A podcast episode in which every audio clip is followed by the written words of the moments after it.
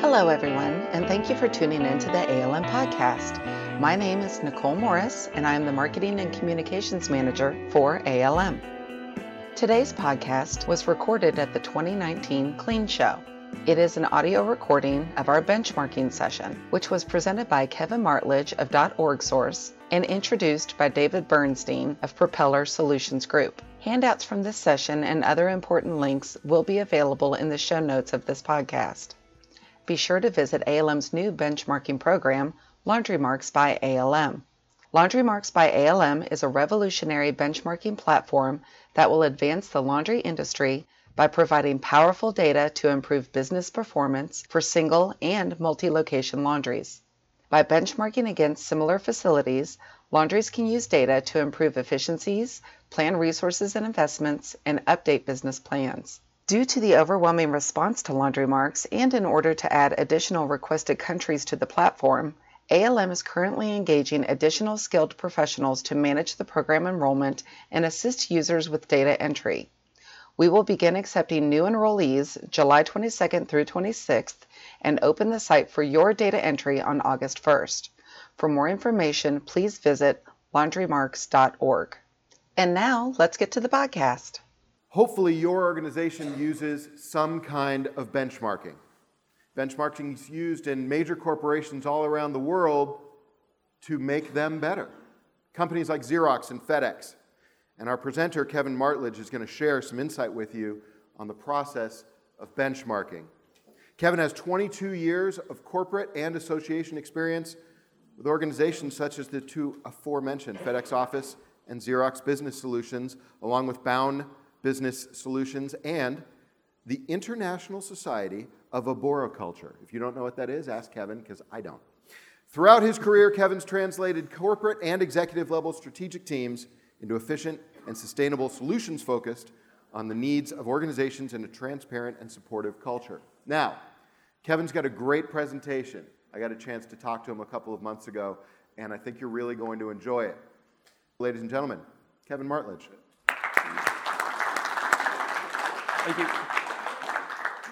All right. Well, thank you. So before we get started, the International Society of Arboriculture, I'll talk about in a second, but arboriculture, arboriculture is taking care of trees. So we certified um, people that uh, took care of trees all over the world to make sure they were doing it safely um, and properly. Um, so that's what arboriculture is, if you didn't know about that.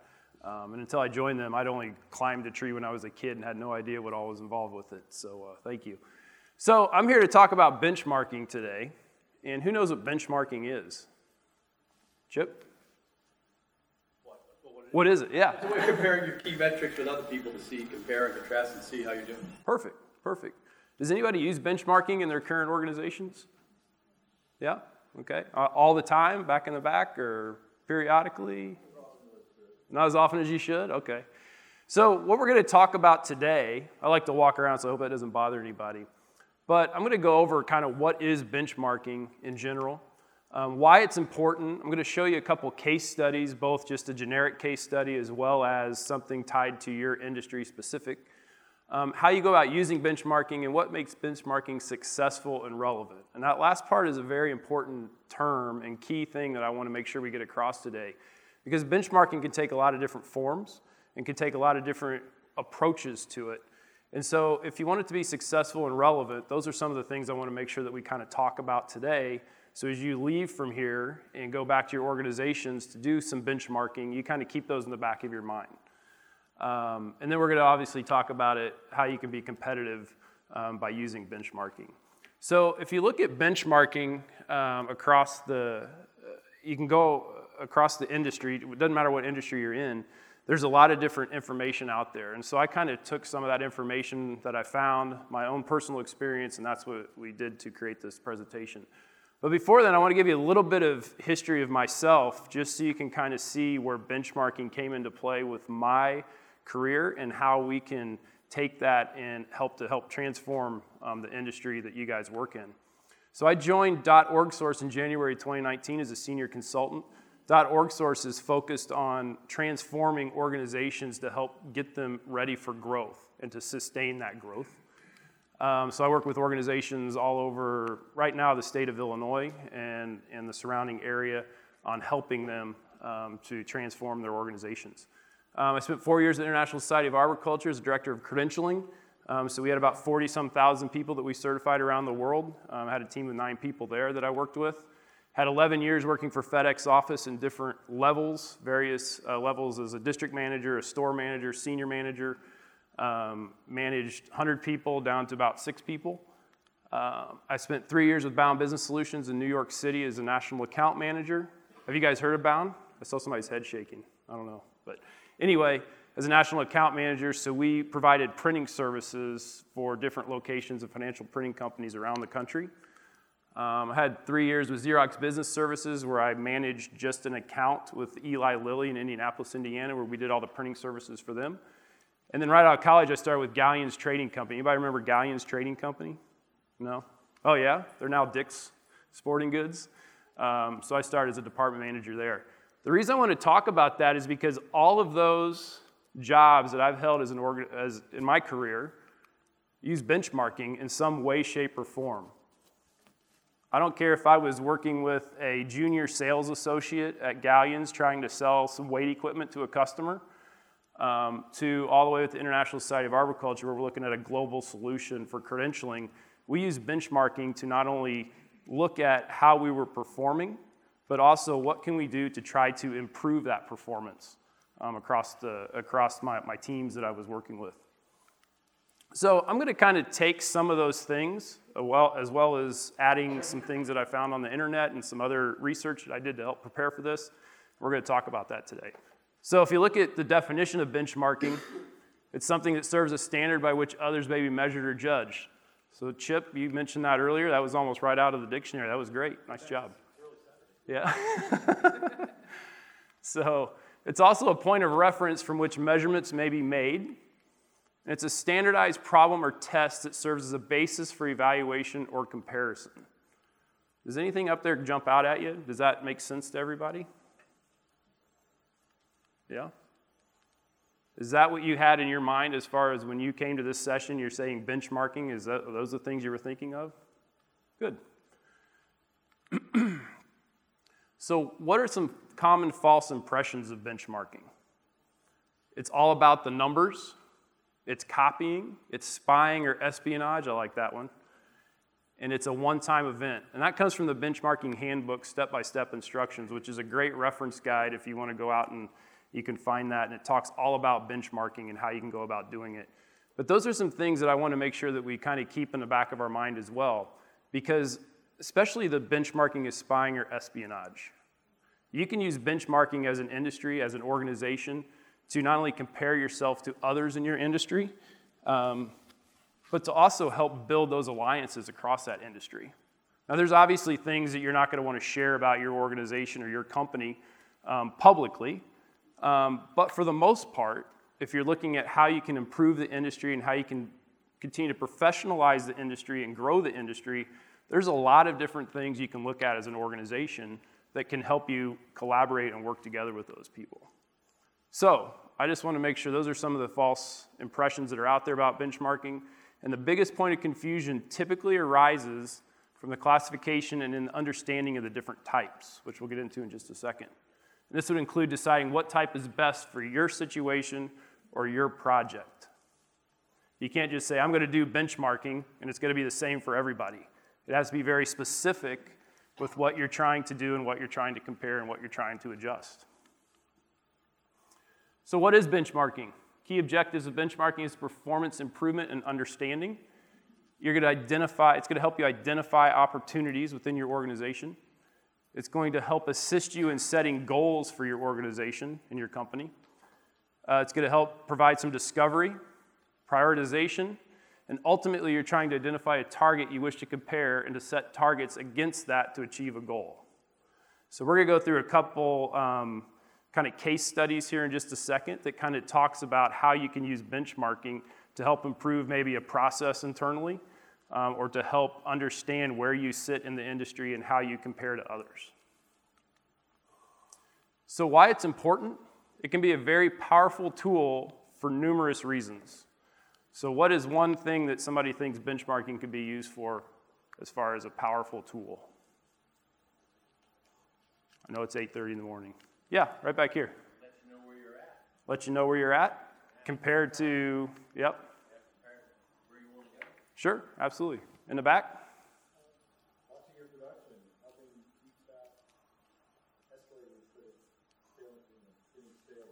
Absolutely. Perfect. Yeah. I mean, if you were to implement something new inside your business, you could track, you know, what did that do? How did it do? Mm-hmm. So you're implementing something new. You're tracking how it's doing, if it was effective, if it wasn't. Perfect. So business development. I hear some of that. You know, you're developing new products. You're developing new things for your industry. You're implementing them. How, how are you going to do that? Helping you identify those. Process improvement. What do we need to improve upon in our organization?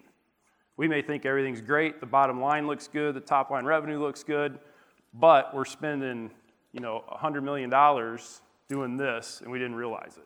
I doubt, you'd probably realize that if you were doing that. But so process improvement. Industry comparisons, how do you compare to other people? You may be taking the linen industry and the industry that you guys are in, and how do we compare to other industries that maybe do something completely different? We do that a lot in association management, where we talk about, say, uh, membership numbers. We're trying to grow our membership numbers, and we're growing by three percent year over year. Well, how do other people the same size as our organization that do something completely different, how are they growing? three percent may not be great, but you know what? The industry average, and if you look at all the organizations in the world, they only grow at two percent. So we're doing okay. So it takes some of that emotion out of there and helps us to make some, some industry comparisons if we need to.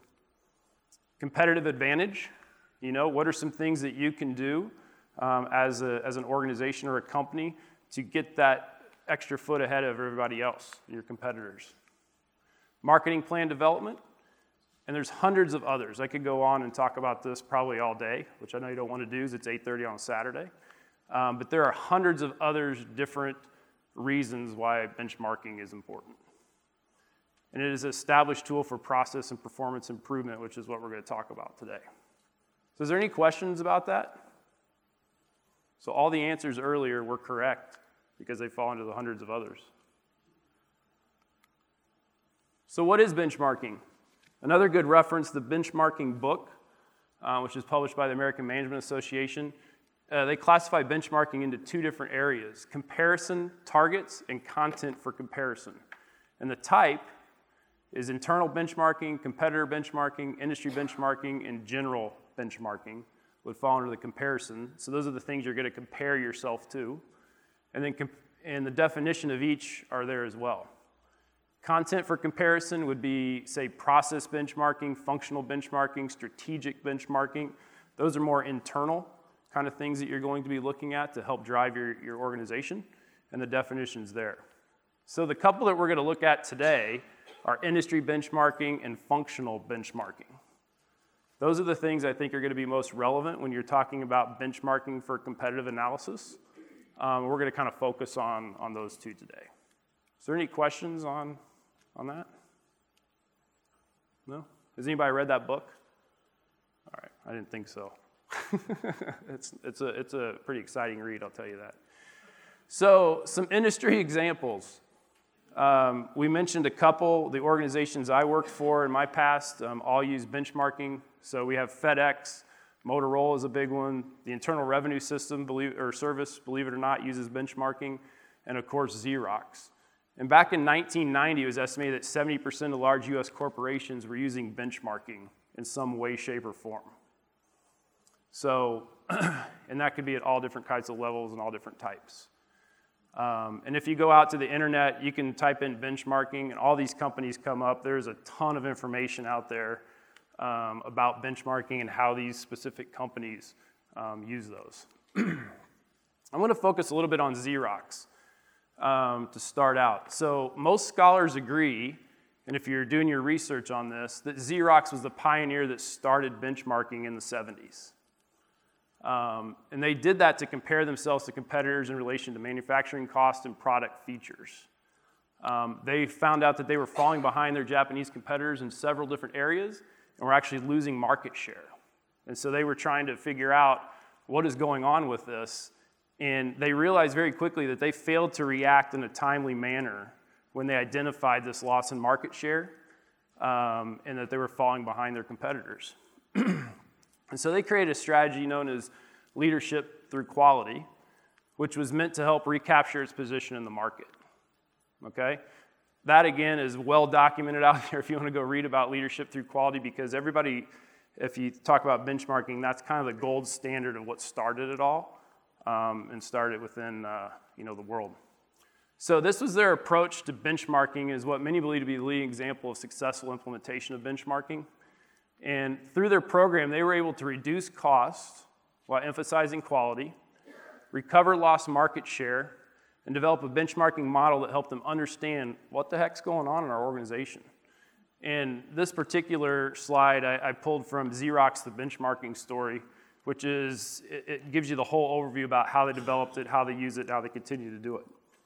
Um, so one thing that's important when you talk about benchmarking, which I think is really good and why Xerox's program was so successful, um, they had to reduce costs while emphasizing quality. So a lot of the organizations I work with, they may put a great plan in place. They may say, this is what we're going to be doing, but they start to lose quality. So they're maybe affecting that one metric that they're trying to drive, but then this one over here is starting to fail. So as you're going through this and you're developing your own benchmarking, you know, process, you always want to make sure of, okay, if we're doing this, how is it affecting the other, the rest of the business? You don't want to get so nearsighted that you're only looking at that one metric, which we'll talk about here in just a second as we're going through kind of their uh, process on this. um, so the Leadership Through Quality program identified the following areas that caused Xerox executive team to address by developing their benchmarking model. Through this process, they identified it took them twice as long as their competitor to bring a product to market. So if you think about Xerox, when I worked for them, we had these huge printing machines, which what you have down on your trade show floor is ten times bigger than what we did, but it would take twice as long as their competitors to bring those, those products to market, just on the printing side. So you can see what kind of market share they're losing if it's taking them twice as long. They have five times the number of engineers as their competitors working on those projects, right? So they have five times as many people engineering these products, which are taking twice as long to get to the, the market. And they have four times the number of d- design changes from conception to implementation. So these are some things that they looked at, and you can see how that was affecting their market share. Without even knowing anything about Xerox, if these three things are in place, you got a problem. There's something we need to be focused on. And it was three times the design cost. This resulted in Xerox needing to increase production by eighteen percent annually to keep pace with their competitors. So just to keep pace, they had to increase their productivity by eighteen percent. But if they were able to adjust these other things, they wouldn't necessarily have to increase that productivity to, to achieve the same thing. So by going through this leadership through quality and benchmarking process, they were able to identify these things that they were going to be focused on as an organization. So not only focused on internal process improvement and competitive advantage, Xerox also utilize generic benchmarking to assist in other areas. If you look at the resource benchmarking for best practices, in total, Xerox benchmarked over two hundred performance areas during the nineteen eighties. So not only were those four things, they looked at two hundred different areas within their organization to try to identify what was going on and why they were losing that market share. So that is a huge undertaking, and you might sit there and say, how do you go about doing that? And so what I'm going to kind of go over with you today, which comes from the excellence in benchmarking, is kind of the overall Xerox benchmarking stages that they went through, right? Again, this is all well documented out there on the internet if you want to look at it. Um, but they basically went through some steps that started with planning. They had to identify what is being benchmarked, identify best performance for, performers for comparison, and determine data collection methods and actually collect that data. So you can't just go in and say, I'm going to go focus on this metric. You actually need to do some planning with your executive team or with your, your leadership team to identify what specifically do we need to focus on to make the biggest impact. And at the same time, if we focus on that, do we have that data readily available to us? Or is it going to cause even more labor to collect that data and more time and money to collect that data? And is are we just going to be basically, you know, it's going to be a negative thing. We could impact that, but it's going to take so much of an undertaking for us to collect that, it's not going to be worth it. So you had to do some planning. You have to then analyze that, so you need to determine the current performance gap that you have. So you're collecting the data, you're then comparing that to yourself and how you do, and then you're going to project future performance levels. So as an organization, are you going to be able to achieve that goal right away? Or do you want to say, hey, in two years we're going to be here, next two years we're going to be here, and plan it on that way. Excuse me. And then you have to integrate. You have to communicate your findings and gain acceptance and establish functional goals. This is a key part. Through all my jobs, I learned, I wish I would have learned this very early in my career. Gaining acceptance is key. How many times do we sit in a boardroom? If you're an owner of your company, you're making decisions, hey, this is great. You go out and talk to your team, they're like, you're crazy. We can't do that. That happened to me all the time. It got to the point where my team would send me Excel sheets locked up so I couldn't change them because they knew I would just mess it up. So you have to make sure you're communicating these findings and gaining acceptance amongst the team that's going to be in charge of, of doing whatever it is you're going to be doing. And then you have to establish functional goals, with functional being key. You don't want, it's always good to have stretch goals and you're trying to get here, but you have to be realistic in what you can obtain between now and that point in time. Action, you have to develop action plans, you have to implement those actions and monitor, and you have to recalibrate benchmarks as, as necessary. So you're implementing all these things, you're monitoring it, you have to put in place a way that you can, you know, recalibrate those as you're going. I don't know how many times we'd put some action plans in place and we'd have to change it a month down the road because, oh, we didn't think about that. Or we didn't think about how it was affecting our customers. We didn't think about how that decision would affect our members. We didn't think about how that decision would affect the hourly employee that's coming in on third shift. So you have to be able to be open and honest with yourself and change where necessary to recalibrate. And then maturity. Practices integrated into processes and leadership position was it attained. So not only are you going to be implementing these things, you have to always think about the documentation that goes along with it to be sustainable, right? You're not going to just implement whatever based on this benchmarking, um, and then it's not sustainable. We're going to forget about it. Six months from now, we're looking at it again because we forgot about it, right? So you have to make sure that you're integrating these things into your standard practices, and you're making sure that those are documented. And then you need to celebrate your successes as well. You know, once you obtain that leadership position or you obtain that goal, you need to celebrate that with your team. Because the next time something comes up, they're going to be understanding that, hey, remember that project that we went through? We attained it. Let's do it again, right? So all of that is kind of documented in the Excellence in Benchmarking, which, again, is another great resource for you guys if you want to look at it.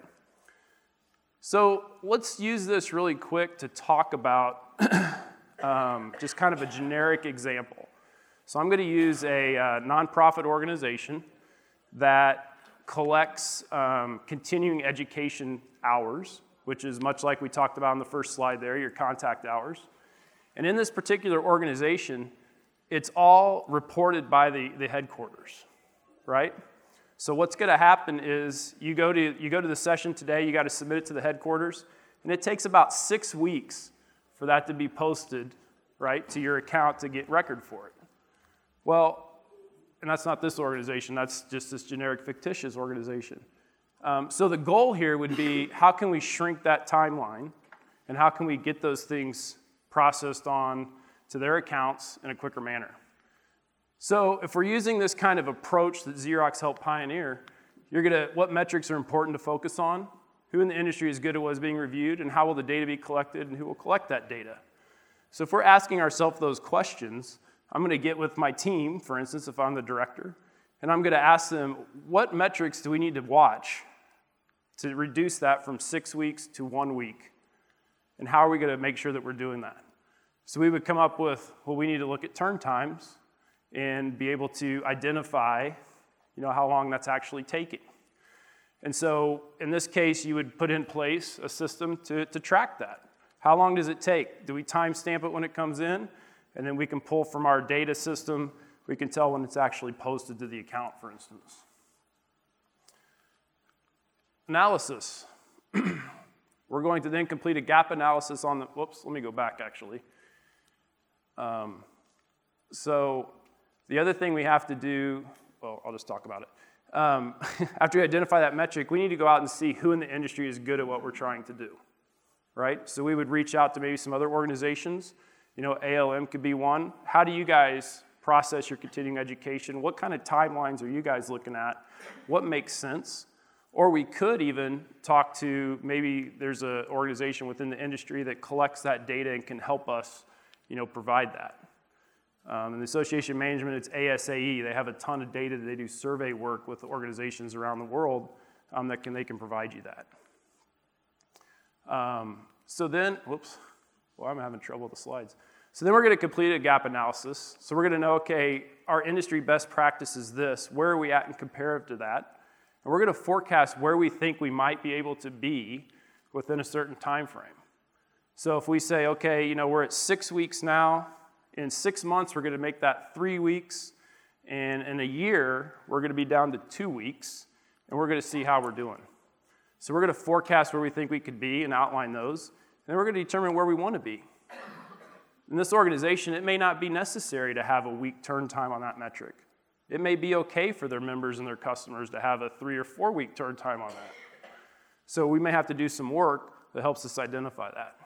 And then we're gonna identify timelines as well. When are we gonna get this done?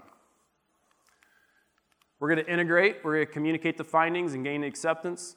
So we're gonna review this with the internal team, and we're gonna determine goals to help meet the new levels we're trying to obtain. Okay, all of this has taken place maybe in our executive meetings and our different team meetings that we have. Um, and so forth. We're going to put this in action. So we're going to develop the action plans. We're going to internalize our action plans. How are we going to do this? What's that mean for employee A? What's that mean for employee B? What's, do we need marketing help? Do we need whatever? Um, we're going to develop a way we need to monitor it. And then we're going to have weekly and monthly calibration sessions um, as a part of this to see how we're doing um, against those goals. And then we're going to make sure that we're the policies and procedures are updated as we continue to monitor and adjust. We're going to identify the results we're successful and met, and we're going to communicate the improvements and changes to performance. So when you make a, a change to maybe your strategy or your organization that's a positive thing, you want to make sure you're communicating that out to the, to the industry, right? You want to kind of, you know, make it, make it known that, hey, we did this process and we reduced it down, and now when you turn in continuing education, it's like a week. It's going to be posted on your account.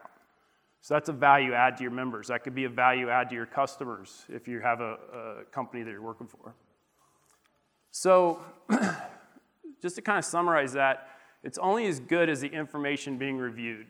So in that particular scenario, if I'm reaching out to those other organizations and capturing their information, and they're just making stuff up, I'm going to be comparing myself um, to data that's not accurate. Right? So you have to make sure that your data that you're collecting is, is accurate and is um, timely as, as necessary. So a specific area or best practice must be identified. You have to determine what you're comparing, whether it's internal or external that you're working on.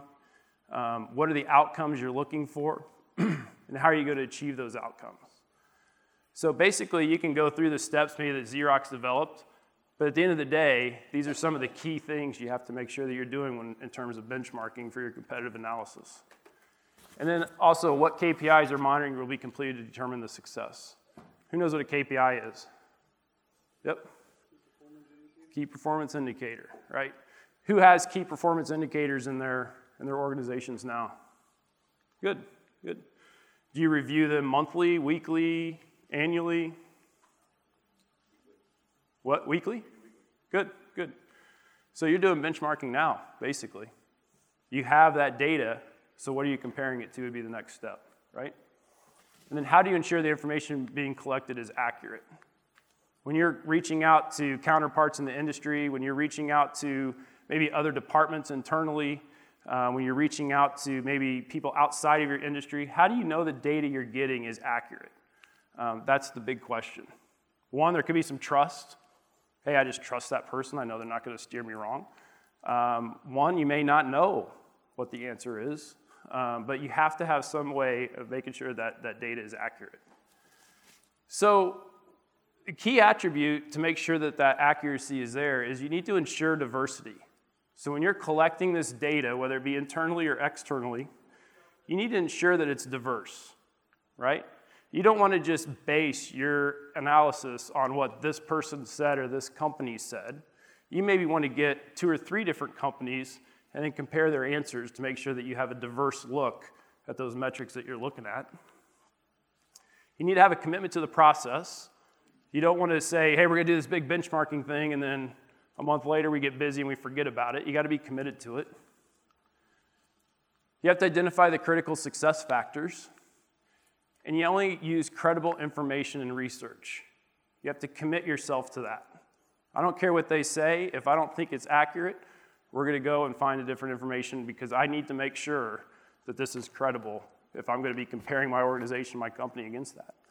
If you do all of those things, it's going to build trust and transparency in a lot of different ways. Um, you have to build trust not only with your internal team, but with the organization and the industry. And it has to be very transparent, right? It's okay for somebody to say, this is how I came up with this, this is how we do it. I want to be very transparent with you that, hey, maybe this metric isn't as accurate as it could be, but you know what, it's what we're using right now, and can we work together and collaborate on making that accurate? Um, so the end goal with all this is building that trust and transparency. Because as you do that, you're going to get buy-in not only from your team, from the industry, and from other people in the organization as you're starting to do this benchmarking. So let's look at some linen industry-specific benchmarks. All right, that's why everybody came today, I'm sure. So, so I want to thank a couple people helping me come up with this chip specifically, because um, much like when I joined the International Society of Arboriculture, I knew nothing about trees. I needed a lot of help to help me understand what is it that make, is important to you guys. And so Chip helped me with that, as well as some other people um, to help me identify what some of these metrics are. And so I'm looking at it, you have volume-based metrics and revenue-based metric, is that correct? That you look at. So give me some examples of the volume-based metrics that you may look at in your organization. Anybody? What was that? Pounds per operator hour. Perfect. Anybody else? Chemical cost per hundredweight. Chemical cost per hundredweight. Okay. Any others? What was that? Cost per pound delivered. Very good. Are those all up there? Lost work days, recordable injuries, pounds per operator hour, direct labor cost, overtime percentage, linen inventory cost, the list goes on. Are there any other ones that we didn't mention or that are up there that, that are important to think about when you talk about volume-based metrics? Nope. What about revenue-based metrics? What are some things that you guys look at in your industry and your company? From a revenue side. Oh, what was it? Indirect costs. Becky? Cost per hundredweight. Good. Fringe benefits. Okay, that's a good one. What was that? Net profit. Net profit. Okay. Revenue per pound, labor costs, garment inventory costs, linen inventory costs, washroom chemical costs. Those are some things, as I was doing my research, that, that we talked about from, a, from an industry-specific thing.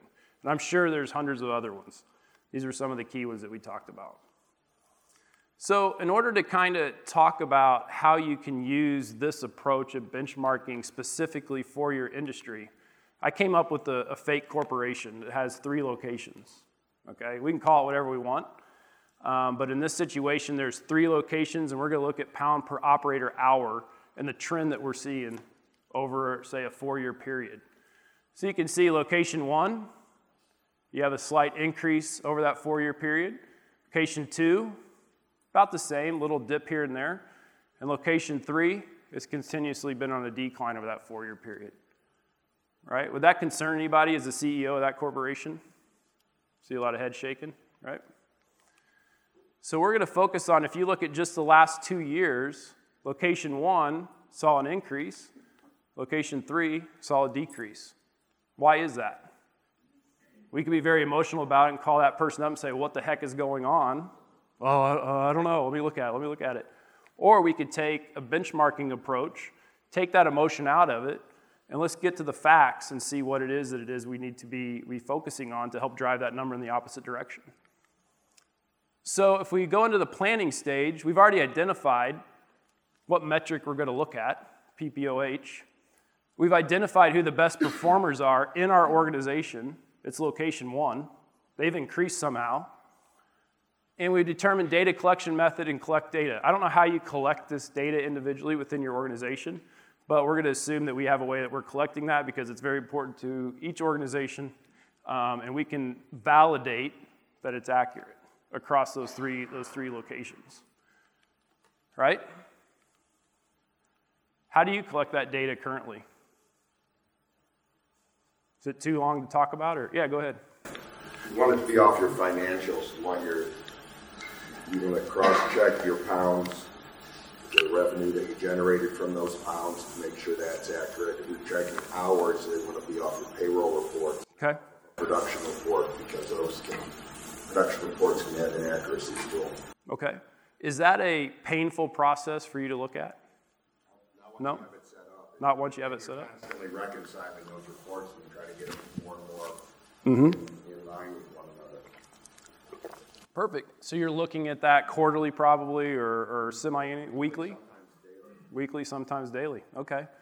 So in that situation, in your case, something like this, monitoring this and tracking it, you're already doing it, but it'd be very easy to grab that data in and make sure that it's accurate, right? You feel pretty good. You got a process in place, may not be documented, but you know what? We check it all the time. We're adjusting. So we feel pretty good. Let's go to the next point, right?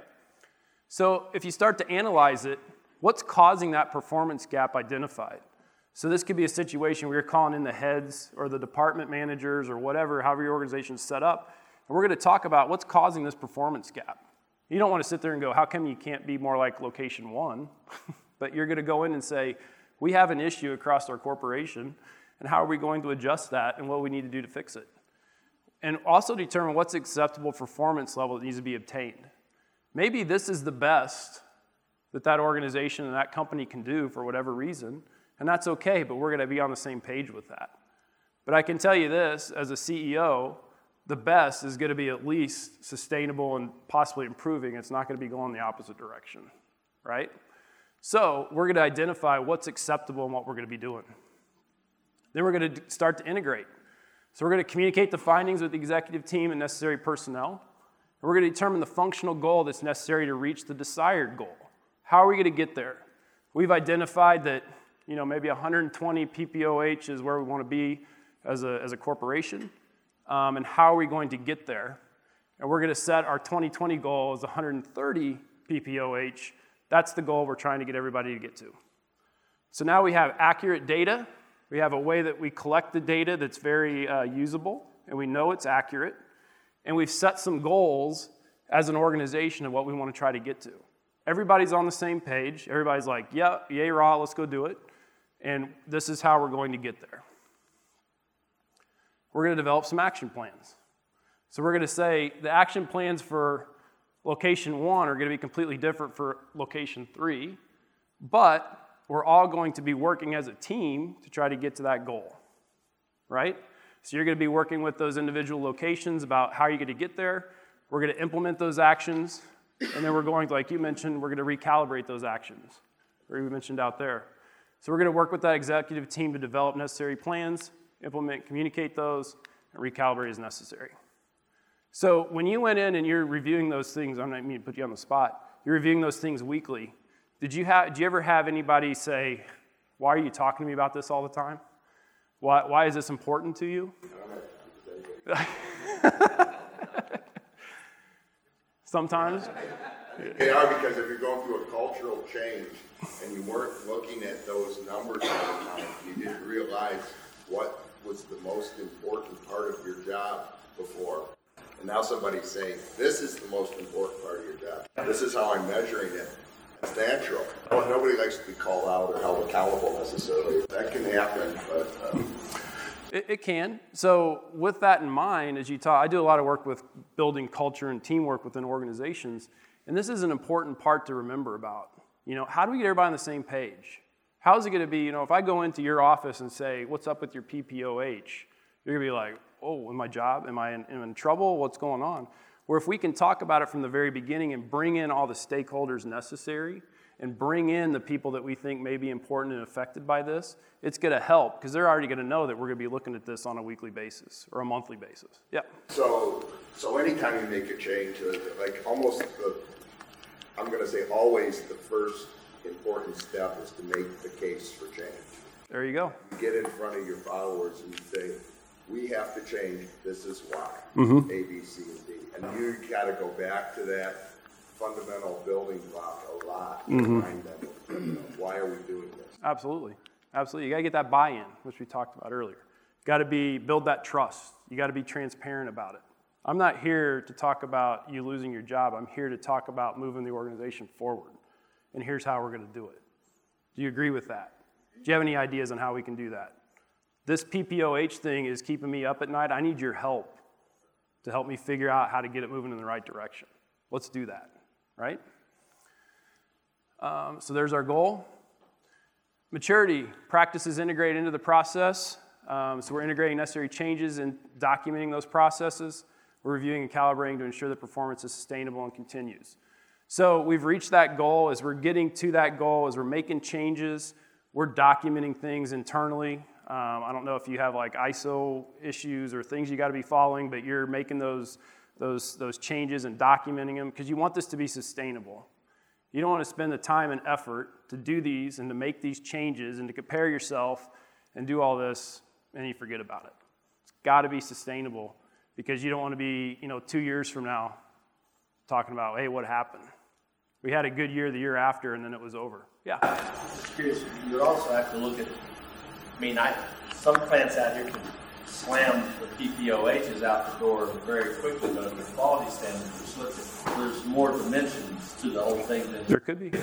Yep. One thing, that plant one might be putting it out, but their, their customers are coming back at a twenty-five percent reject rate. While plant three is putting out work and they're coming back at less than one percent. Sure. Yep. So that's a very good point. We talked about quality earlier. Remember? So we're just looking for the. You know, for the for this presentation, we're talking about P P O H, but you're absolutely right. You have to think about how it's going to affect things. When that would fall under the sustainability part, you put out three hundred, three hundred P P O Hs, but if the customers are dropping, you're like, why? Yep, yep. So maybe in, in your in your instance that you're talking about, maybe if you're looking at like, I'm visual. I like to have dashboards, charts, whatever. I got to see it because if you tell me, I'm not going to remember. But maybe this chart then becomes you're you're doing your P P O H and you're also charting your quality at the same time. Direct correlation between that. Exactly. Yep. And you could find out as you're going through this that the root cause, as you're doing your your gap analysis, the root cause at number three is is the quality issue. You know. Um, so absolutely, you're you're going to be going in and diving into each one of those steps to determine that. Um, and so our goal, you know, is one hundred thirty P P O H. Location one and two reached that goal. Location three didn't, but you know what? They showed some pretty significant improvements. So as a as a C E O, we're going to be monitoring that over the next year. Let's keep that going. You know, you got to one hundred fifteen, let's say. Can you get to one hundred twenty, one hundred twenty-five by next year, and we'll call it good? We just can't have you going back down, right? Makes sense? Does anybody own or manage multiple locations where this could be very relevant? Yeah? How many locations do you manage? Nine. Nine? Okay. Good. So something like this, this could be a very real conversation with your, yeah, your managers of those locations, right? So benefits of benchmarking for competitive analysis. It can help to form industry alliances and promote information sharing. So in that scenario we just went through, think about the teamwork and the collaboration that you as a C E O is going to be driving with those teams, just working through that one metric. And that one action plan, and that one improvement, right? Now take that and let's say, okay, my corporation, your corporation, we're working together to drive that number. We're now building those industry alliances, you know, across the industry that way to help. It can provide appropriate transparency into an industry or company. So if you have stockholders, if you have, you know, an association management, it's all about the members and credential holders. You're going to be very transparent about, we have an issue. Here's what we're doing to fix it. And look what it's meaning to you as an individual when we go through that. You're going to help determine strategic direction and next steps. So as you're coming through this and doing benchmarking on P P O H, that could maybe go into your strategic plan for your organization or your corporation about, hey, this is a key metric that we're going to focus on. And it really has a lot more to do than just P P O H. It could have marketing implications. It could have production implications. It could have a whole bunch of things. So we're going to talk about, you know, how that can fit in there. It could be helped to use develop industry standards. Um, so, you know, it could become a thing where that P P O H at one hundred thirty, that, that becomes the industry standard. And as you're going through, you know, in the Arboriculture Association, there's an organization that will go out and certify that your tree care company is doing things the proper way. And some of the things they look at are based on benchmarks. You need to be doing this. You need to have this type of labor. You need to have, you know, whatever it may be. So it could help develop industry standards to help continue to professionalize the linen industry and professionalize um, what we're doing so everybody's doing things the same way, right? Could also help improve green initiatives and help the environment, right? You could be looking at things that could help um, in that regard as well. So the key objectives of benchmarking is performance improvement and understanding. I think we've talked about that. It can help you identify opportunities. It can help you determine and set goals. It can be used as a method of discovery. It's a great way to help you prioritize. So if you're looking at P P O H and you're also worried about quality, those two are up here. There's other sub-metrics or sub-things that we should be looking at um, to help continue to grow our organization. And remember, there are a lot of variables to consider when comparing yourself to others. And this is another thing that, that Chip helped me with, is your market size, your plant layout. Is it a manual process versus an automated process? You know, when you talk about collecting data, um, how are we going to do that? If it's going to be, I need to hire somebody just to do this, that may not be the best thing for our organization. Um, it could help you determine different product offerings. So I know in the association world, we do a lot of member surveys to help, what do our members want to see? What do our customers want to see? How do we compare to other people that are offering those products? Um, so it could help you determine that. We may need to start offering X. It can help you with process implementation and compliance. And then benchmarking for competitive analysis is only successful if the data being collected and analyzed is credible, diverse, and relevant to the overall goals of the organization or industry. So if you f- forget anything other, you know, anything I said today, remember this statement. It's got to be credible, diverse, and relevant to your goals. Just because location one is looking at P P O H doesn't mean that that's something you should be looking at. It could be. Um, just because you collected data from locations one and three on P P O H doesn't necessarily mean that that's diverse enough of a sample where you need to go out to another organization, collect that same data, and now let's make a comparison. Um, and it needs to be relevant to what you're doing.